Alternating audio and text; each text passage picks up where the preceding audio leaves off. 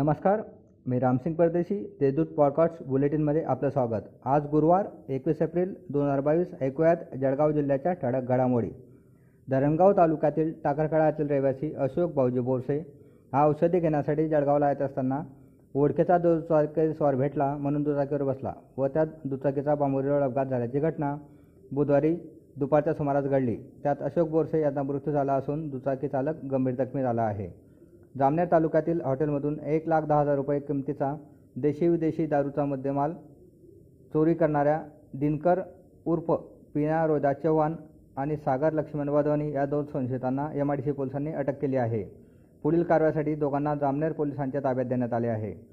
व्हॉट्सअपवर कॉल करून अज्ञात महिलेने वृद्धास असलेली व्हिडिओ तयार करण्यास भाग पडून रेकॉर्ड केलेले व्हिडिओ सोशल मीडियावर व्हायरल करण्याची धमकी देत पैसे उकळल्याची घटना भुसावळ शहरात घडली.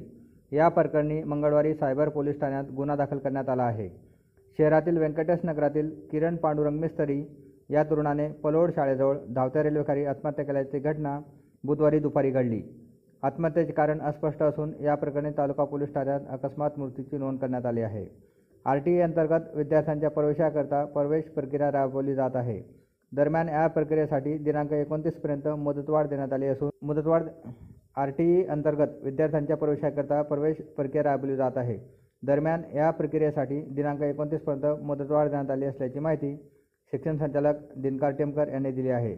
या होत्या आजच्या ठळक घडामोडी. आता वेळ झाली इथेच थांबण्याची. भेटूया पुढील पॉडकास्ट बुलेटिनपासून तोपर्यंत संक्षिप्त बातम्या आणि ताज्या घडामोडीसाठी जयदूत डॉट